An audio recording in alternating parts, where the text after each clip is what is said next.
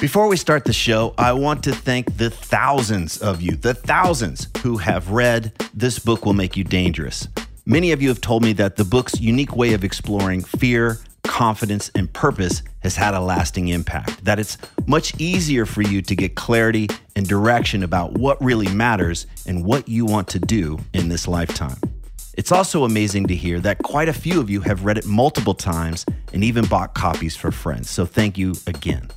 Just in case you weren't aware, I created a free companion video course for the book. And in these videos, I walk you through the big takeaways and practices from each chapter. And I even cover some extra stuff that's not included in the book. Information on how to access the course is in newer versions of the book. And if you own an older version of the book and you don't know how to access the course, just hit me up via the contact form at triplanier.com and we'll get you all set up. And one last thing if you're one of the thousands who have already read the book, please consider leaving an honest review on Amazon so that others can decide if it's right for them. Again, thank you so much for reading This Book Will Make You Dangerous. And now, let's start the show.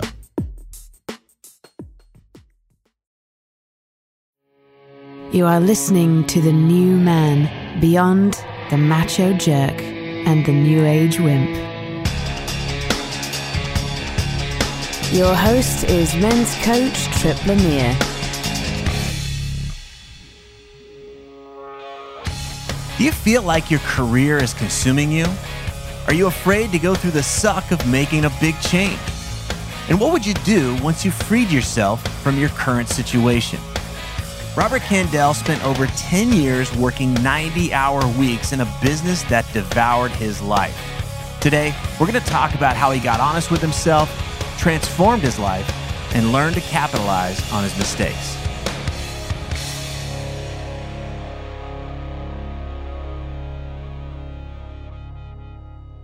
Uh, welcome to the new man. Today I'm talking with Robert Kandell.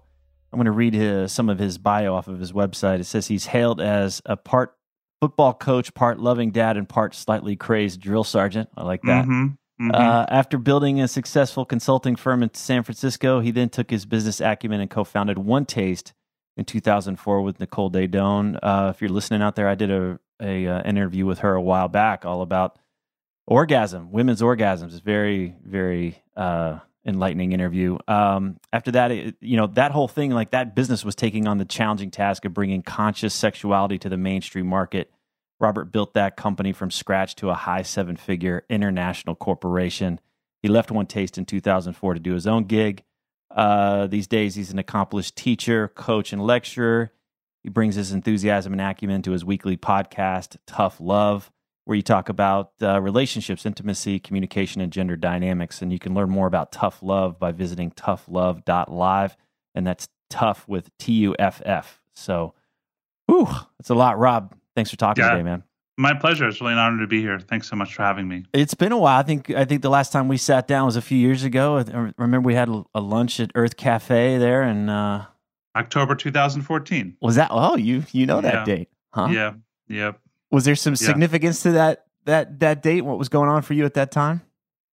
Well, that was a huge time for me. I mean, monstrous. I had just exited One Taste about three months prior, and I was just searching. I was in definitive search mode. And Okay. that seminar, Rich Lipkin seminar, I went to, um, or we went to, excuse me, uh, was a huge learning and experience for me, and I got to meet you. So it was a, it was a great time. cool. Well, I want to I want to lead up to that. So, kind of let's let's let's go back. I want to get more of your story because for this conversation today, you know, I met you at that time, and I was aware that you were going through that, and I've been through a version of that. I don't think Mm. that I don't think we're ever done with that. I think that we're always kind of in some level of of uncertainty and what's next. I think it's a myth that we somehow arrive and we're done. You know, we're we're Mhm. done with the uncertainty, and so. I, I want to help the guy out there that's listening, and maybe he's in a in a situation that looks good from the outside, and there's there's support for him to stay in that scenario, but really Mhm. inside he knows there's a next thing for him. But there's that uncertainty, there's that that dip, there's that thing to go through, and then come out the other side. So that's why I wanted to talk to you today because I knew you th- in that uncertainty, and I, now I see you in a different place, and I just want to get that story. So walk us through like what was life like before you and I met a few years ago? What was going on for you? Uh, you were working with One Taste. Kind of walk us through that. Wow. Well, it's a huge story, uh, as as you'd expect. I I started One Taste in 2004, but really my life changed in um, the summer of 1998, and I went to Burning Man. For those people who know what Burning Man is, it's a festival in the desert, and for me, it was a huge life change because I walked in a yuppie, uh, in you know five bedroom house, wife, you know expecting the grandchildren, and but I really just um, found myself that I was a whole new person at Burning Man. And fast forward to 2004, opened One Taste, and had you know just totally went from a computer geek to running an organization that taught people around intimacy, communication, and sexuality. Okay. And threw everything I had into it. It wasn't just a job, it was my life. It was my lifestyle. It was my friends. It was my community. It was where I lived. It's where I ate. It was everything. And, so I imagine there was kind of a uh, kind of a rise, and then it, it was great for a while, and then did it not be so great, or what was what was your experience like? Kind of overarching there.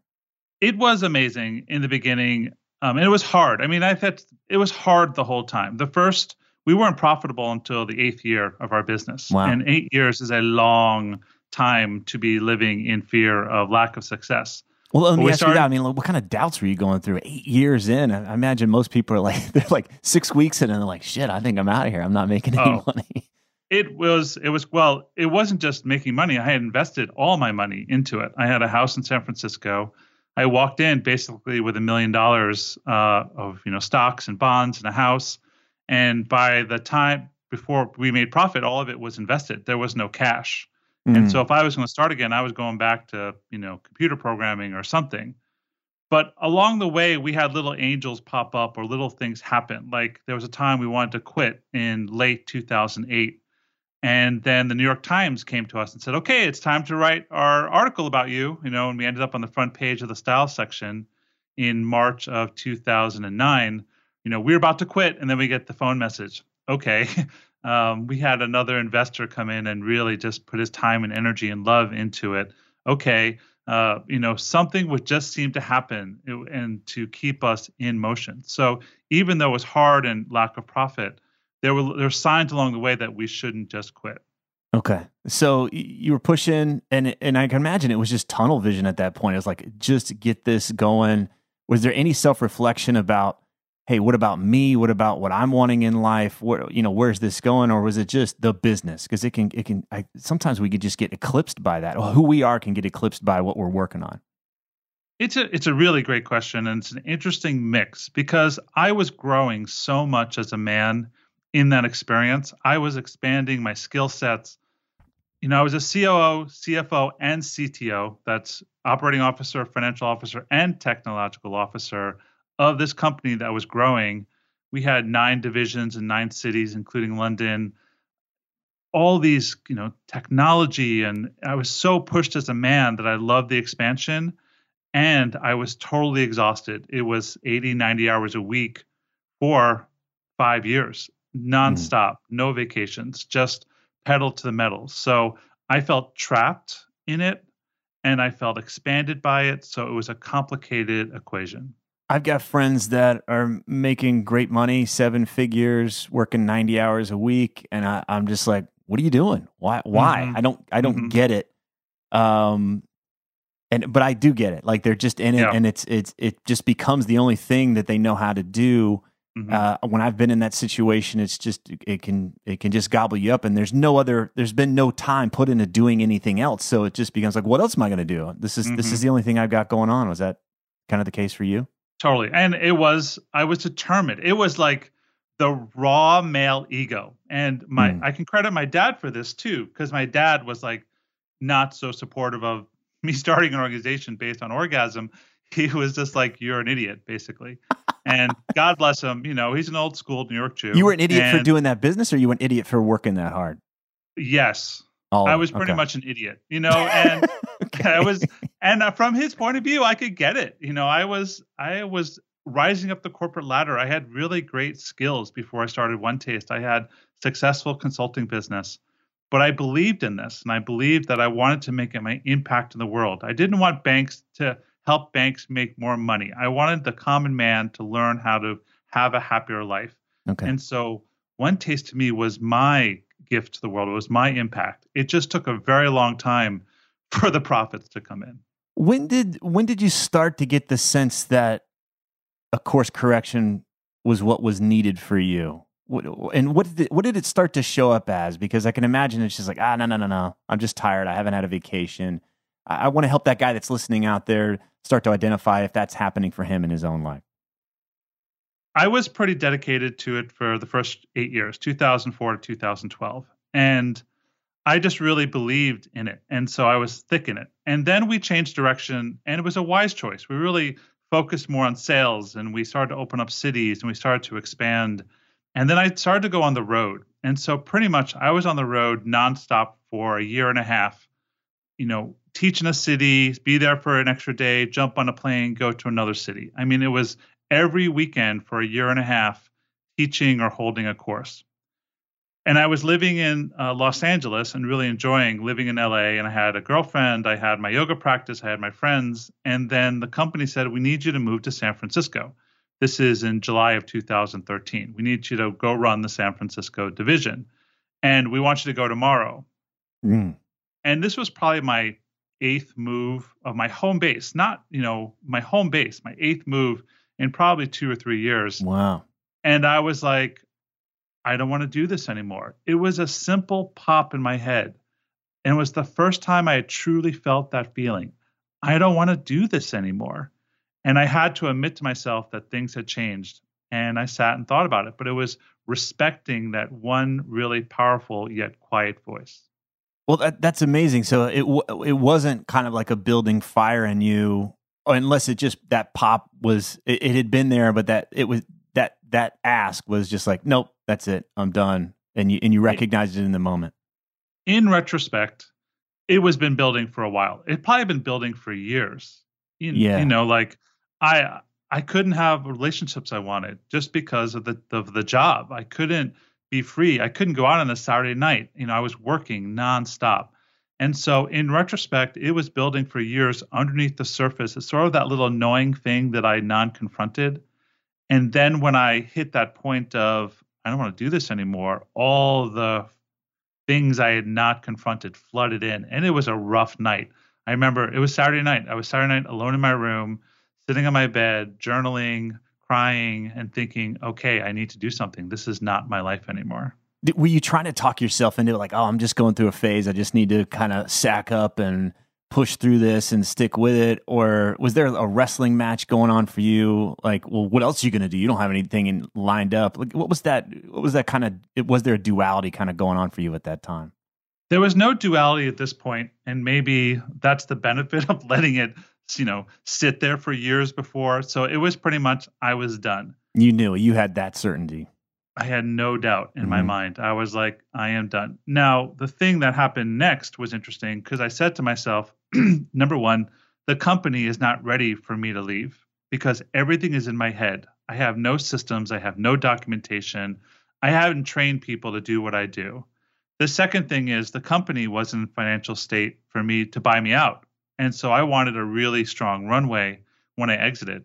So I made the agreement with myself I said, I will stay for two years, maybe three, until this thing is solid, and I'm not going to tell anyone. Wow, interesting. So you so knew I, you made the choice to leave, but then yep. you, I, am going to stay in so I can build myself a runway, and then I'll leave. Yep, and it, it was it was no it, one didn't tell anyone. And, and, and explain that because because being honest and being transparent about leaving would have what? What was the what was the story you had in the company culture? and we can go into this a little bit. Um, in the company culture, it was about cohesion, it was around connection, it was around relationship. And the viewpoint was if you weren't all in, then you know you'd have to kind of exit your position or change positions. And I also knew that I I was the one who needed to be in this position of COO, CTO, and CFO because no one else had the skill set. So I just said to myself, okay, this is my own internal journey.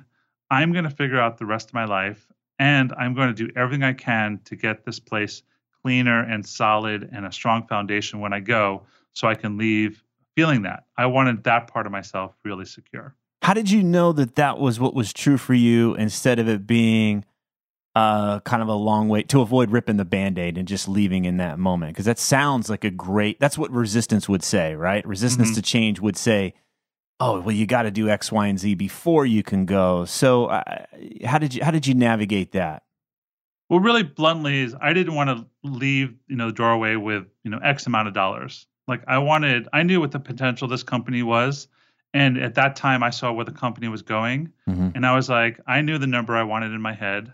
I also knew that if I, you know, exited that point, I would get a fraction of it. And I'm like, okay, I'm going to build this company up. I'm going to take care of it. I'm going to let it take care of me because when I leave, I want choice, and that was really important to me. okay so you got clear on what you wanted and you, you stuck with that um and, and and made peace with that it sounds like you Mhm. had to make some kind of peace with that like okay so does that mean you went to san francisco I lived in San Francisco for I forget exactly, by six months. Then went back to Los Angeles for four months, and then I moved to London for three months. So yeah, it was it was a long year, and it was hard. It was hard to keep that secret. Um, and it was hard because I didn't have any confidence that I could feel I could trust. I was a little distant from my parents, and there was something empowering of like, okay, this is my own little internal warm secret. And like I said, I really wanted to you know take care of things. And i wanted didn't, i didn't want people to look at me differently. And i just wanted to make sure that the system was solid when i left.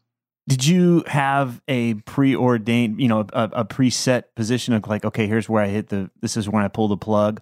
Or was there something in there like i'll know when it's time? Again i'm i'm trying to speak to that resistance which is i may not be happy but i'll stay here because this is what i know. And so i can imagine there's guys out there that are like still in this situation talking themselves into like yeah this is why i should stay with it. But they haven't really Mhm. set the point that they would leave that makes Mhm. sense. So did you have that preset point that you like I, I did. I had a little image of it. Um, so that was july of 2013 i was 43 and i said on my 47th birthday at the absolute latest i was going to take my business partner nicole out to an expensive dinner and then just hand her my resignation letter during the dinner. And you know that i was going to stay for another month or two after that. But so yeah i had a little image. So i said by march of 2017 that was my max when i was going to stay. Okay. Obviously, you did it before then. So, i did. um, I, I like that point because I think a lot of us we get into a situation where we're waiting for permission. We're waiting until everything's worked out, and what we're trying to avoid is that discomfort. We're trying to avoid that awkward or whatever that just that thing that's going to be painful or uncomfortable. Mhm. And so we're we're trying to find that scenario where, where there won't be any problems. I get asked by clients all the time, "Hey, what do I say so they don't get mad? What do I say so they don't get upset?" And it's like, wow, that's a different conversation than how do I be truthful about what's going on and Mhm. about what I want. So, all right, so you got out before you, your absolute deadline. How what happened? How you what was the what was the point that you got out? Well, you know what's that? The best laid plans of mice and men. So I, I, I just endeavored to be solid for those, you know, three years, those two two years plus. But I was miserable when it came down to it, and I started to get in more arguments with the executive committee. I started to get more and more distant from my partner. When you have a secret, you change. When you when you have Mm. something that's that significant, you have to change. And I was working with sensitive people. And I was working just as hard. I was producing just as much. I was leading courses. And like I said, I moved to Los Angeles and I ran the London division for a while. And there was just a part of me that was cancerous. And um, Did they know you said they were sensitive? So were they were they pressing you about this, or how was it showing up that that there was something not being said? there was just more arguing. There was more tension. I was my patience, like I have a great deal of patience. My patience was shorter. I had more of a temper when it came down to things. My unhappiness was permeating out of my skin when it came down to it. And did anybody confront you about this, and you had to lie about leaving or not leaving? They had no idea that leaving was even a thought process for me. So I never had to lie. Are you thinking about leaving? No one ever asked me that. Mhm. but people were concerned. But here's the thing that happened. So, with all this negative feeling, I started to form an ulcer. I started to have really bad acid reflux. And starting in, I think it was April, I le- eventually left in July of 2014. But starting in April, I started to live on Tums that, you know, get Yeah. by bottle after bottle because I was in pain. and I was throwing up, and there would start to be blood in my throat. And I was Oh, like, God. okay, there's okay. Here's your signal, right? I hear you. And a few other things happened that I was willing to be honest about it. But my body was really the thing that said, you know, no mas, I can't do this anymore. This double life, this tension is getting to you, and you need to do something. And so, what happened? Your body's telling you to get out. Had you reached the level that you were comfortable leaving yet, or was it like, you know what, it's time to go? My body's saying it's time to go. in so I was in London. I was running London. I was supposed to be in London for a year. I had a um, call back to New York City, so I left London within three days. And I was in New York City. It was the summer of 2017. Uh, sorry, summer 2014. It was hot, and um, my business partner and I were arguing, and I I decided to just say it then. And so I went to my computer and I wrote up a term sheet of what I would need to leave. I folded it and put it in my inside pocket. And then we went to lunch and then we were getting frozen yogurt, I think in the in the West Village. And I said to her, listen, I need to tell you something. Like, I'm not going to spend the rest of my life doing this. I want a different, I want to live differently. And I'm willing to give you another year or two of my life to make sure that things handle well. But at this point, I'm not going to spend the rest of my life. So then a few days pass, and then she said, Hey, why don't you go take some time off? why don't you take like a week off and go visit your, your parents and, and go spend some time? And I was like, Yes. So I jumped on a plane from New York to San Francisco. But you'd had no vacations, right? You just been No vacation, nonstop for years, years. Um, not even like a Sunday off. It was pretty much nonstop. So I I flew back to San Francisco. I drove to see my parents, and I told them I was thinking about leaving. I went down to Los Angeles. And I was hanging out in Venice Beach. I got an offer for another week off from them. I said gladly. And then one or two days into this to the second week off, Nicole said, "Hey, are you done? Because if you're done, let's just have you be done. Like your heart is so big. She called me a bodhisattva. Like you do, you're dedicated to it, but it just seems like you're done. And I was like, this is all over text message too. And I was like, yeah, I'm done. She's like, okay, let's work it out. She was super kind, super warm, super loving, no strife, no arguing. And I just felt taken care of. And that was it. I never went back to work after that. I stayed in Venice Beach and started this last chapter of my life, or this most recent chapter of my life. Do you think you would have taken a stand for yourself had she not been the one to do it for you? Like, you, how long do you think you would have kind of stayed in that in that that dynamic? On that vacation time, I basically said, okay, I was willing to go back. I was willing to do that year or two years if they wanted me, but I was going to change my lifestyle. I was going to make some demands. One of them is that I was going to go down to a 50 hour week. I'm like, I'm just not going to work 80 or 90 hours. I'm going to go down to a 50 hour a week. I'm going to start to build a social life. I'm going to start to take care of myself. I was going to start to go to yoga. There were all these things I wanted to do. So I had, I was going to go back after those two weeks off and say, I'm willing to stay for another year, but I want to, to do things differently. But I never got the, the need to do that because they offered me my walking papers. Okay. So you get your walking papers. Uh, then what? Are you just cast out into oblivion? What what was that? What happened then? pretty pretty much. So the scene is I you know I found that out on like a Thursday. I went to a yoga class. I thought about it. I said yes, and they're like, okay. So I have I have a rental car. I have no no stuff. I mean, I really when I I had like a box and a bag. I had no possessions. I had a little bit of money, and um, they gave me some money to tide me over until the paperwork was signed. And I just, you know, just was um, open. Now, the thing that happened, and this is something maybe we can talk about a bit more for your listeners, in that point between July 2013, when I decided to leave, and July 2014, when I actually left, I had spent the entire year mocking up a plan of what my life was going to be like. I had fantasized about it. I'd be at the, you know, I'd be walking in London or riding my bike in London and thinking about it. And so from that time, I figured I was going to start a consulting business. I figured out Venice Beach was the place I wanted to land. I figured out how much money I would need. Like I really mocked up how and I wanted to live this next phase of my life. And so when I did get my walking papers, I did have a plan in my mind to figure out what I want to do next. Let's talk about that because a lot of us can have a plan and it just becomes this thing that remains out there. It's it's mm-hmm. it's a vision board and it stays a vision board. It never we we never really connect the dots. So how did the plan help you? How did it how did it how did it challenge you to actually move that into a reality? The plan was my foundation. And I think there's so there's people who are afraid to implement their desires. Let's call it desire rather than a plan, because it really was a desire of yeah, how plans I wanted are, to live. Plans can go either way, like you right. said. Yeah.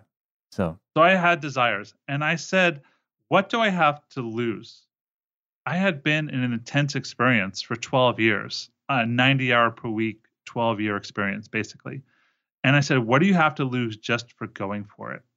And you're going to figure it out along the way what wants to happen um, I left one taste and then I, you know, started dating a girl I really liked for a long time, but she said, I'll never date you while you're on the road. You're like in the military. And I was like, so I finally ended up in Venice Beach. She was in Venice Beach and we dated. And it was horrible. I was so not ready for a relationship. I needed time to heal. I needed time to find myself again.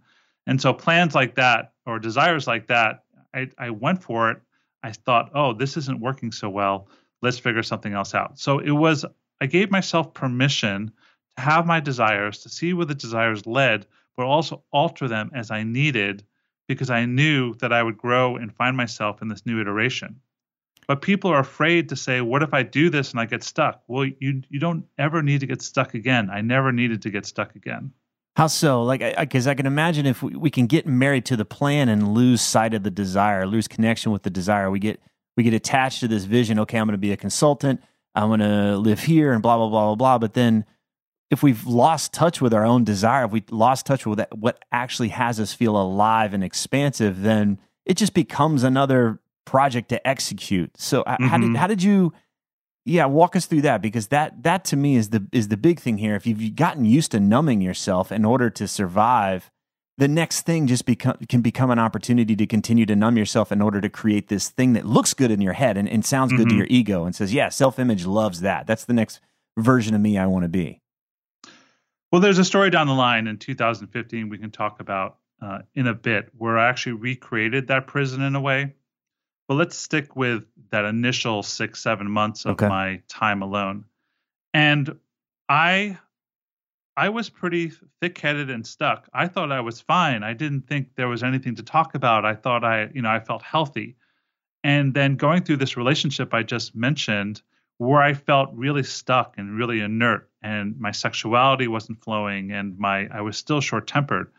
And then from that relationship, I, I got therapy. I went to see a somatic therapist.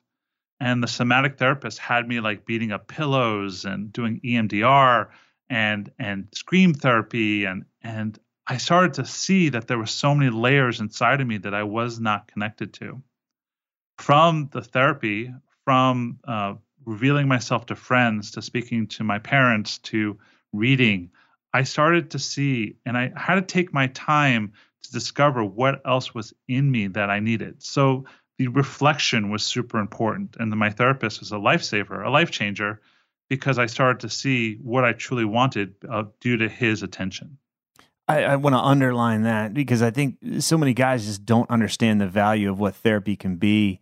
Um, and what I'm taking away from, this about you is that it you got to pull back all this kind of scar tissue and all this you know junk that you piled over who you really were, but most importantly, like what you really wanted, like what you took a stand for, what really mattered to you. There was more to you. There were more dimensions to you than just being able to to build a business and make it successful and to execute. Mm-hmm. Um, oh, huge, totally huge. I mean, don't be thick headed, guys. It's like if therapist isn't right for you, get a coach. If you if coaching isn't right, then find a men's group. If a men's group isn't right, go to a 12 step program. I'm not sure what it is. Your ability to have people reflect to you what they see with their approval is so uber important for us as men because it's hard to see when you're moving so fast who you are. And my friends and my colleagues and my coaches and my therapist have all really made me into a healthier, smarter, more empowered man. What I'm getting is that you've got more access to who you really are. You've got more. It's like you took all the this tape off of these gauges on the Mm-hmm. dashboard instead of like one that was like go go go. You've got Mhm. all these others that are that are giving you more information about who you are, what you what you want, what you stand for, what what actually has you feel alive, more free, more peaceful, um, those types of things. Right. And to continue your analogy, it's not just the tape off the gauges that I can't see. There's a whole nother gauge underneath the desk to the left, you know, behind a secret, you know, platform. like I didn't have the key to that and I had to figure out how to open up that key. So there's I'm so much more than I thought I was. I, there's so many more pieces of me that I just couldn't see because they're blind spots. They were in my shadow. And doing the work, doing the work of self-reflection, which was walking and talking and writing and crying and knowing and admitting, admitting. Like I had to admit to myself there was no one to blame at One Taste for my experience. Like I could blame other people. They did this to me. No. Like I am responsible for my own situation. I hmm. was responsible for my health. I was responsible for not speaking up. Hey, I don't want to move cities again. Like all those things were my responsibility. And therapy and time and self reflection once I was able to say, this is my responsibility, then I'm not victimized. Then, when I'm not victimized, I could say to myself, oh, these are my motivations for doing that. This is who I am. And then I don't have to be prey for the motivations that sit in my shadows. Wow. All right. So you, you're getting this awareness. You, you're coming out of this this kind of fog, Mhm. and and but then you mentioned you still kind of still playing the same game. What happened there? What was happening? well, this is under the uh, the story of how Rob shot himself in the foot. And I am an entrepreneur, and I am proud to say that I've had a huge success in One Taste and a few other companies, uh, where I built One Taste from a paper napkin to an international seven-figure firm. I can also proudly admit that I had a colossal failure in Los Angeles called LA Mother. Uh, that happened from March 2015 to about July 2000 or August 2016. And what happened was I was bored. So I left in July 2014, started my consulting business, working out of my house, building, you know, uh, like a 70K or 80K business, happy with my clients, but bored because I was so used to the 90 hour per week world. I hadn't healed that part of myself. I was so used to the intensity and, and the, the juice of stress and holding. And so I met a woman and we decided to open up an event space in Los Angeles called LA Mother with $11,500 rent, about a $40,000 per month nut with all the employees. And we signed a five year lease. And basically, the business never moved, it just never worked. Mm. And so, in the sixth or seventh month of it, I realized, oh my God, I put myself right back into that stressful prison that I'd worked so hard to leave. Okay, and I'm sure you did some analysis around this. Why? Why'd you go back? And I get that it was it just familiar. It was, and I you can say that you were addicted to this and that, but what did that stuff provide you? What did that urgency provide you? Well, here's okay, great. So there, again, I want to just give credit where credit's due. Um, this is my therapist. I started done uh, started doing plant medicine at this point. This is a huge learning for me. We can talk about that if you wish. Um, but I started to see my secret motivations in the shadows. One was I just missed being around people. Mm. I had lived my life for 12, 14 years, constantly surrounded by people, and then ended up in this house in Venice, this beautiful house in Venice, but by myself most of the time. And I, I was lonely when it came down to it. The second thing is, is I got validation and value, self-validation. I got props for being in a stressful situation, from solving problems. I liked the weight on my shoulders. It had me feel like a man it, if things were challenging, that meant that I was powerful. The third thing is is I didn't have belief that I could do it by myself, and this was huge. I wrote an article about this. It's about how I used to live in people's shadows. So I hired people, like I hired my dad to stand behind him. I quote hired Nicole to be the front person so I could be the man behind the curtain.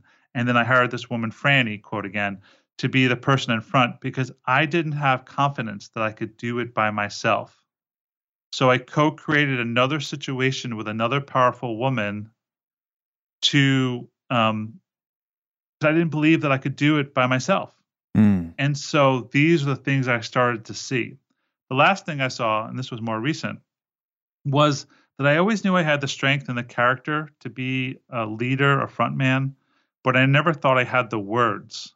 I always thought I needed someone else to speak the words. And what I found by writing and doing my podcast was wow, I also have the words.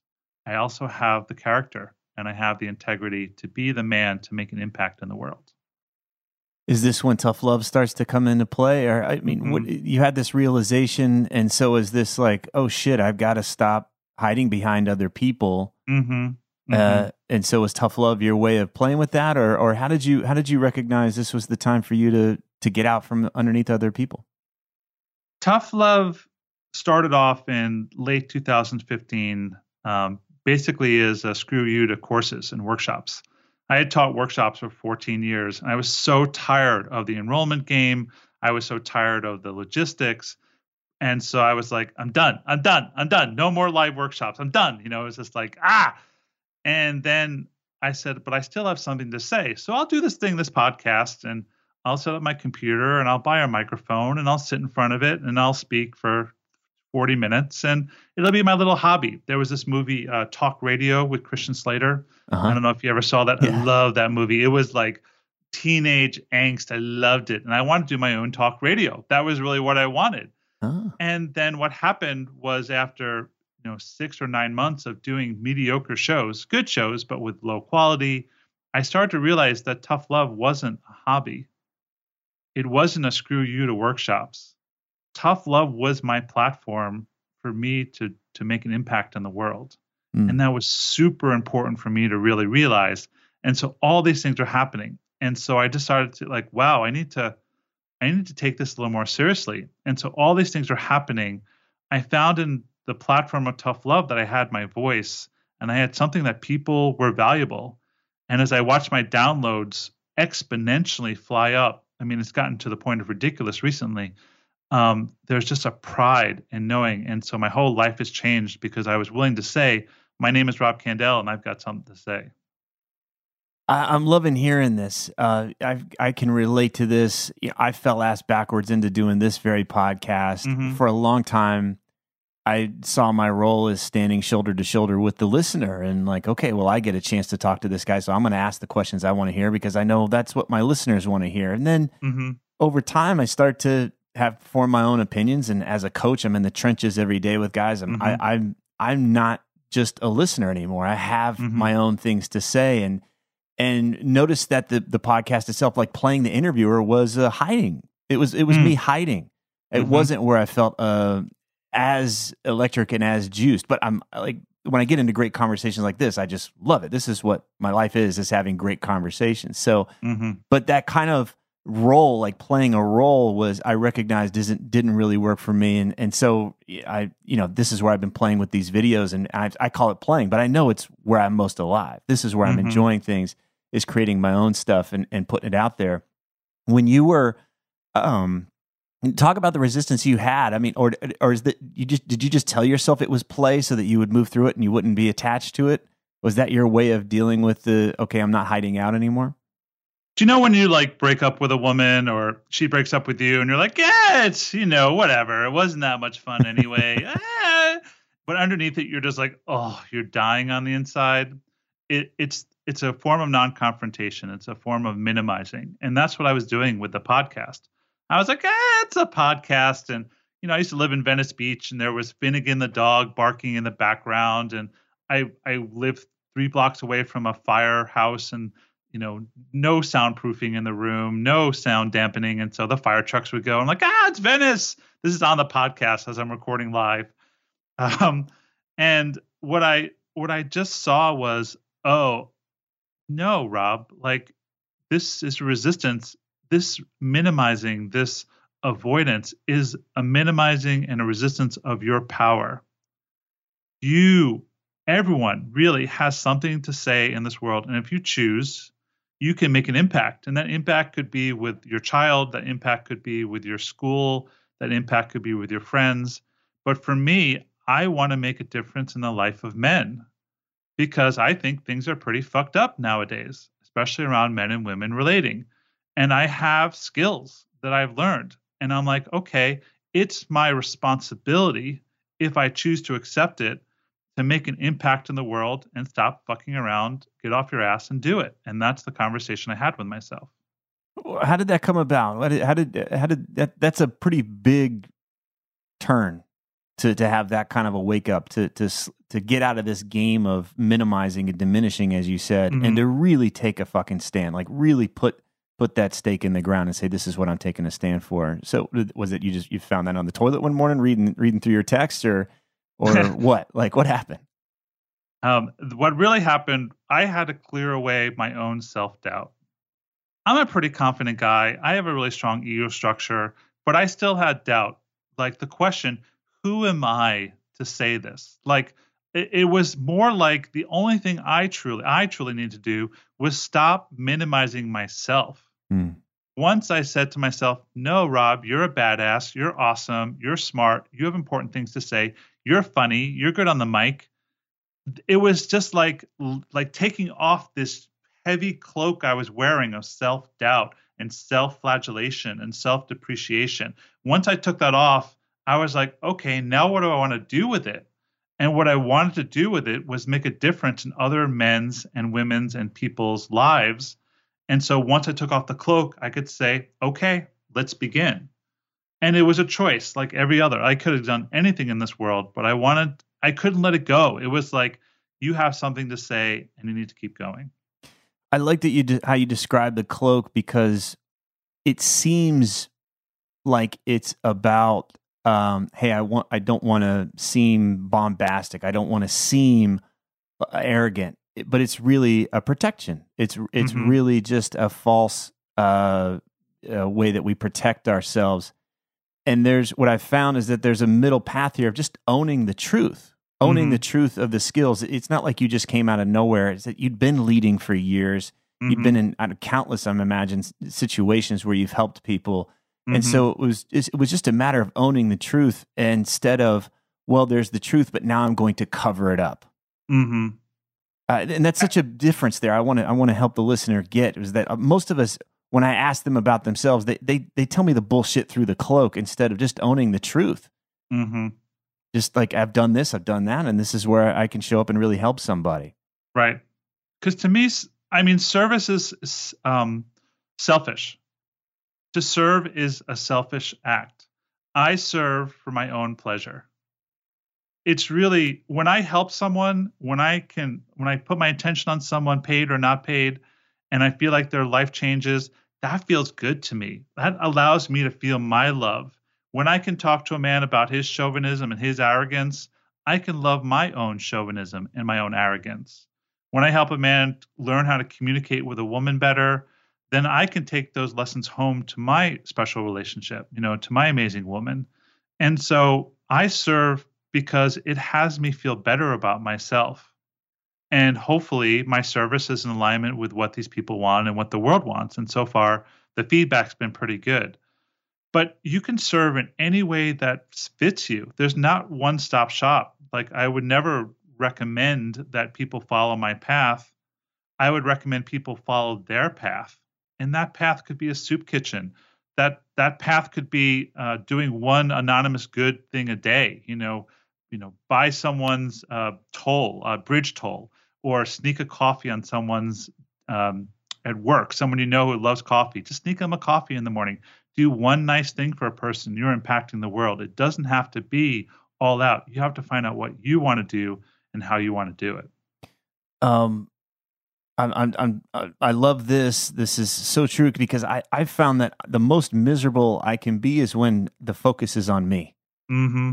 And mm-hmm. I think mm-hmm. it's one of the reasons why I've always been a coach, even from a really young age. Is this? I found a way to escape being in me, like the mm-hmm. like the suffering and the pain in the ass that it is to be me. From mm-hmm. so eh, for for better or for worse. But this is where if I don't coach for a while, because I take a week off every month from coaching, you know, my clients and I take a break, and and I notice I'm itchy. I'm like, oh, I Mhm. think I'll just call this guy and see if it's like, I, I wonder yeah, if this is a shadow. text. Yeah. I wonder if there's a shadow side. It's like, oh, I'm getting sick of focusing on me again. I, I like to, I like to be able to to to help others. It gives me a break from my own neuroses and and just just even like um, I notice when I'm when I'm working with people and they're starting their own business or whatever, especially coaches, and their focus is on themselves. And I'm like, wow, you you're missing the point. You got to shift Mhm. that focus into into what are others looking for, and the practice that you just described would would really challenge somebody to say, yeah, what would be appreciated? What would be of service to this person?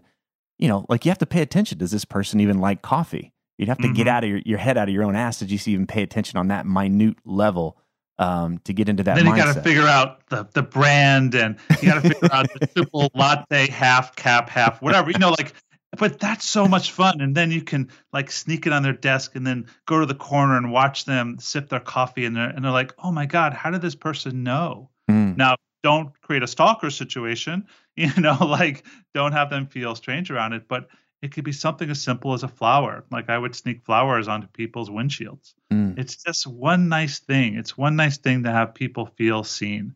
Because we we live in a society of isolation and it's getting more intense. The the advent of the smartphone has shifted significantly how we relate to the world. And so people are feeling more and more isolated with more options that are over you know overwhelming. And so if you can connect to a person, you know, it could just be as simple as, "Hey, do you want to go to lunch today?" or a text message, "Hey, I was thinking about you. How are you today?" These are the things that impact lives and it's it's a pay it forward expansive thing. It's like you help one person feel a little more alive, they put a little more attention on their kid or their spouse and then it it just propagates. That's how we impact the world. it's a fire. You build it little by little. And i for somebody that's out there i think most of the time we think it's got to be grand. We're, we're looking at the mm-hmm. vision board. It's got to be something that satisfies our self-image and it's got to be it's got to make me look good. And i feel like that's the trap. I was coaching a guy years ago music producer in la pretty miserable guy and, and Mhm. but if you if you got a snapshot of his world and the people he was in touch with on a daily basis it's one of those like wow that must be so Mhm. amazing fucking miserable right Mhm. so I had him track like what's the thing that actually has you feel alive or has you feel good throughout the week. He he went to Home Depot. He said that the, the highlight of his of his week he was in Home Depot and some old lady asked him to help her find a, a light bulb. Now Mhm. it sounds silly, it sounds sad, but he Mhm. really enjoyed that. He got to Mhm. drop this persona of being somebody and just help somebody, and, and he found something there. But I, I that's where I want to help the, whoever's listening and just remind myself like it doesn't have to be a big deal. Go find that little thing and then build on it. That could be a skill that you develop, and and you'd be so amazed at how fulfilling those little things can can be. Completely. And don't buy people's cover story, please. I know so many beautiful, attractive, powerful women who are lonely, like desperately oh, yeah. lonely because people think they have it all together. You know, that guy that's all polished, you know, just sit down. You don't have to assume anything. Just say, hey, how's it going? Put your quality attention on. People put on really amazing facades. We live in a society where optimization, optimization of your social media profiles is a natural pastime. It's like it's people put so much time on putting the polish of things looking grand.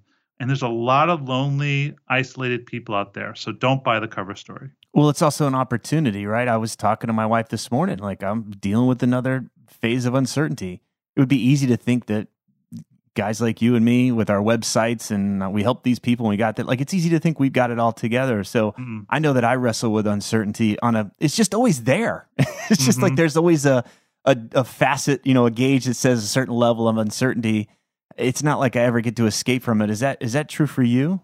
Oh yeah, and but let me just say one thing: what a gift you gave to your wife. I mean, to me, Trip, that is a sign of a true man who can be vulnerable and say to his partner, "I'm feeling uncertain about this." That is so important, and people don't do that. We want, especially as men, we're supposed to act cool, calm, and collected, like we have it, and we're fucked up inside and we're nervous inside. The gift of relaying yourself to your partner, it just you know, that is amazing. Mm. I want to acknowledge that. Oh, cool. Thanks. Yeah. Um, but the the point is like we we look like we have it all handled and we don't. And but that's fun too. It's fun. Like I love puzzles. I love challenges. You know, Morgan's like, you love the big games of you have to go to this part of Los Angeles. You got to make it to this part by this time. At the same time, you have 17 phone calls along the way. You love the dramatic games. I'm like, yeah, yeah, I do. It's true. so, um, yeah, I, I think just being human and real is so important do you find you know I, I, as a coach i find that i have this kind of awareness of like my shit like whatever my shit is and then the, the people that i work with like I, I, I can kind of identify their shit. Either i'm projecting it on them but i can just kind of get it. Like when somebody comes to you and they're saying hey rob i want to help you. I, I, want you to help me be able to do more in 90 hours a week do you get kind mm-hmm. of flared up by it and, and want to go the other direction with them? How do you how do you deal with the guy that's a version of you who you were a few years ago when he shows up in your life? Do you do you unload on him? Do you or do you? Or, yeah, how do you work with that? Never unload. I mean, I would train coach. I've trained coaches. I've trained over 300 coaches in my career. Um, I still help coaches build their businesses, and I'll say this to every coach: no matter what you're dealing with, it's going to show up in your next client. There's some natural right. law of the universe. If you're worried about this, like it just happens time and time and again. That's why it's so important for a coach to deal with their own stuff. Coaches who don't do their own work um, are really not serving their clients. Like, I need to go to therapy to be a good coach and a good teacher because I need to know what my triggers are.